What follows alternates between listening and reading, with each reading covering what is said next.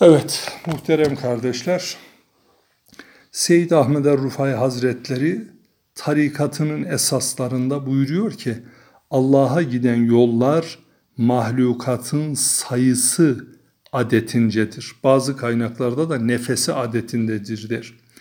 Yani Allah'ın yarattığı her varlıktan zatına giden bir yol vardır.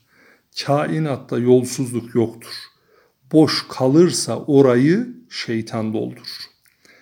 Sultanımız diyor ki yolumuz acz, fakr ve aşk yoludur. İbnül Arabi'nin güzel bir sözü vardır. Ehlullah'ın biri diğerine tercih edilemez. Eğer edenler varsa bilesiniz ki onlar bu yolun hakiki erleri değildir. Yani şu şundan üstün, bu bundan üstün demek bizim haddimize değildir. Hak yolunun hakiki erleri bizim başımızın tacı, yolumuzu aydınlatan hikmet erbabı Allah dostlarıdır. Seyyid Ahmed-el Rufâî Hazretlerinin en belirgin özelliği tevazudur. Biz o duyguyla Seyyid Hacı Ahmet Baba'nın türbesini yaparken hudutlarımızı renklerin diliyle, kahverengi toprak rengiyle ifade ettik. Kahverengi toprak rengidir, tevazunun rengidir, kibrin zıttıdır. Yani bu yolun hudutları tevazu ile çevrilidir. Seyyid Ahmed-el Rufâî Hazretleri o dönemde kendine buğz ve adavet edenleri tevazu ile terbiye etmiştir. Diğer bir ifadeyle onları hedeflediği yolun önünden bertaraf etmiştir, dize çökertmiştir. Seyyid Ahmed-el Rufâî Hazretlerinin dayısı kendine bağlı olan Mansur el Betahi tüm dergahların başına Hazreti Pir'i getirince o dönemin birçok zahir ve sufi ulemasından çekemeyenler olmuş. Çünkü zat-ı haline büyük hürmet başlamış, ders ve zikir halkaları mütemadiyen çoğalmış, tarikatların da kurumsal olduğu bir döneme tevafuk etmiş. İbrahim Besni isimli bir muhalif ne zaman Rufai dervişlerinden birini görse hemen eline bir mektup tutuşturuyor. Bunu götür o zındığa, o bid'atçiye ver, bu yoldan vazgeçsin diyor. Dediği de haşa Seyyid Ahmed-el Rufâî Hazretleri. Hazreti Pirimiz mektup elinde geçince o İbrahim Besni'ye şöyle yazıyor. Muhterem İbrahim Besni Hazretleri, Allahü Teala beni dilediği gibi ve istediği gibi yarattı. Sizin doğruluğunuza güveniyorum. Hayır dualarınızdan beni mahrum bırakmamanızı, haklarınızı da helal etmenizi yüksek zatınızdan istirham ediyorum. Düşünebiliyor musunuz? Biri size hakaret edecek, siz ona iltifatta bulunacaksınız. Bu her kişinin değil ancak er kişinin işidir.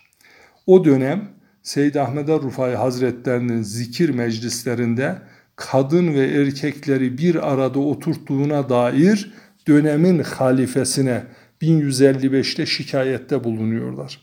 Halife teftiş için bir ekip görevlendiriyor. Bahse konu ekip Seyyid Ahmed-el Rufâî Hazretlerinin dergahında incelemeler yapıyor, rapor düzenliyor.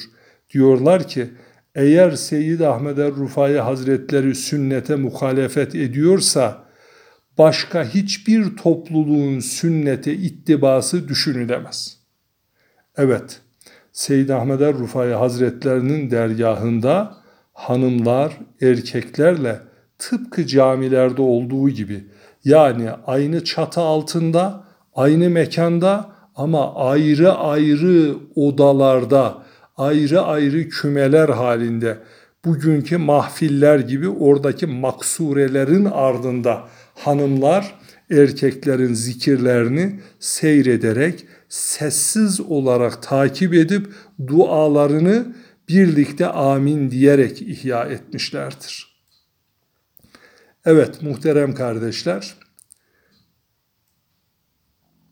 Hazreti Resul-i Zişan Efendimiz evini Müslümanlar ziyarete gelince Ehli Beyt'in hanımları normal günlük kıyafetleriyle gelenleri karşılarmış. Hazreti Ömer radıyallahu anh bu durumdan çok rahatsız olurmuş.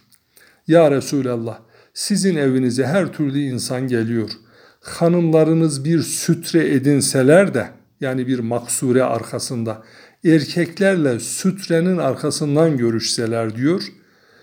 Birçok konuda, tespit edilen 27 konuda Hazreti Allah, Hazreti Ömer radıyallahu anh'ın dediği şekilde ayet indiriyor.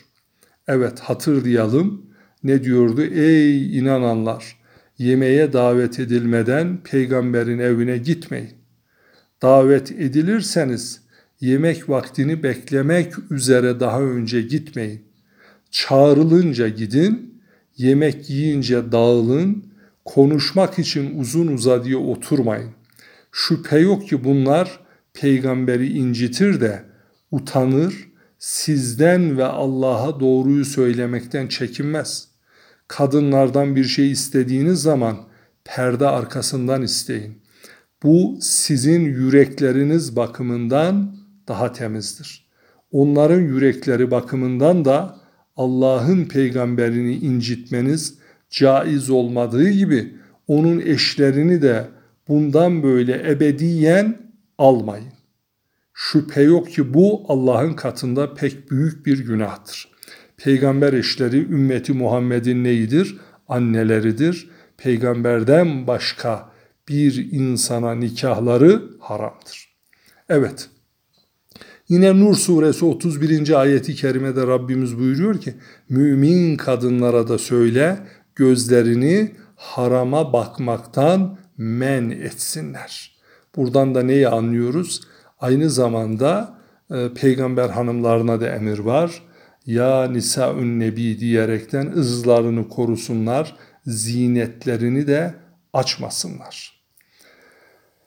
Evet, 1160'da Hazreti Pirimiz Hicri 555'li o meşhur iki cihan serveri Ceddi Resulullah'ın Ravza-i Mutahharası'nda mübarek yedi beyzasını ziyaret etmesiyle tüm asrın alimlerinin ittifak ettiği büyük bir keramete vasıl olmuştur.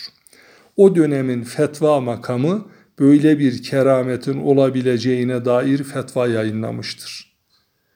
Gayet-i Tahrir isimli eserde Abdülaziz Birini, Celaleddin Suyûtî, Celaleyn tefsirinin sahibi, Şeref-ül Muhkem isimli eserinde bu olayın dini ve ilmi boyutunu anlatmışlardır.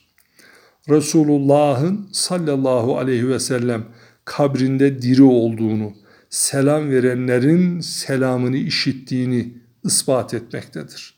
Bu kitapta bildirildiği hadisi şeriflerden, Miraç gecesinde Musa peygamberi kabrinde namaz kılarken gördüm sözüdür.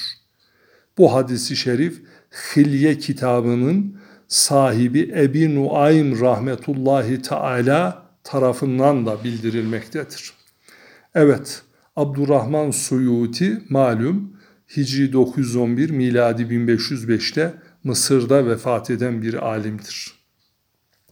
Evet, Seyyidimiz buyuruyor ki ben sükutla emrolundum. İç dünyada ilham damlalarını toplamakta. Ey oğlum, kalbinde bir leke görürsen oruç tut. Bununla gitmezse az konuşmaya bak. Bununla da gitmezse günahlardan şiddetle kaç. Yine gitmezse her halini iyi bilen Allah'a yalvarmaya devam et diye Hazreti Pirimiz buyuruyor. Efendimizin yanında birisi, bunu bir açıklık getireyim, Hazreti Ebubekir Sıddık'a hakaret ediyor. Tam 3 defa hakaretini tekrar edince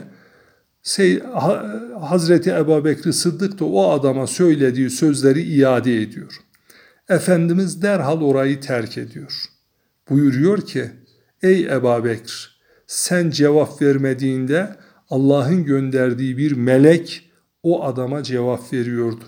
Ne zaman ki sen cevap verdin, oraya şeytan geldi ve ben şeytanın olduğu meclisten ayrıldım diyor. Efendim, buradan ne anlıyoruz? Furkan suresi 63. ayeti kerimede Rabbimiz buyuruyor ki: Ve ibadur rahmanüllezî yemşûne alel ardi haynen ve izâ hatabahumul cahilûne kâlû selâma. Rahman'ın has kulları onlar yeryüzünde alçak gönüllü olarak yürürler. Ne zaman kötü niyetli, dar kafalı kimseler kendilerine bir laf atacak olsa sadece ne derlermiş? Galu selama, selam der ve geçerlermiş. Burhan konusu o günkü Basra'da mecusilik, Hinduizm, Budizm mevcut. Ateş yutma, köz üzerinde yürüme, cam yutma, yılanlarla oynama gibi işler yapıyorlar. Seyyidimiz buyuruyor ki, zikir meclisinde bulunanlardan birisi, bizim bu bedenimizin, ruhumuzun, canımızın, özümüzün üzerine giyindirdiğimiz bir elbise olduğunu inkar ederse, bütün varlığımız bundan ibaret derse, bu kişiye zikirle belirli bir kıvama getirildikten sonra bedeninin aslında bir elbiseden başka bir şey olmadığını göstermek için burhan yani delil gösteririz. Tarikatın ezkarı değildir, esası değildir. Meclisteki münkir, inkar ehline karşı yapılır. Türkiye'de dört kutup denilince aklınıza kim gelir? Hacı Bayramı Veli, Hacı Bektaşı Veli, Şeyh Şabanı Veli, Hazreti Mevlana-i Celaleddin-i Rumi. Orta Doğu'da da Seyyid Abdülkadir-i Geylani, Seyyid Ahmet-el Rufa'i, Seyyid Ahmet-el Bedevi, Seyyid İbrahim ed-Desûkî Hazretleri gelir. Yani neyi anlıyoruz? Dördünün de seyyid olduğunu anlıyoruz. İnşallah Seyyidimizin, Resul-i Zişan Efendimizin elini öpme mevzuunu hızlı geçtim. Çünkü o başlı başına anlatılacak bir konudur. Onun mübarek yolunun alametlerinden, evradından, eskarından inşallah bahsetmeye devam edeceğim.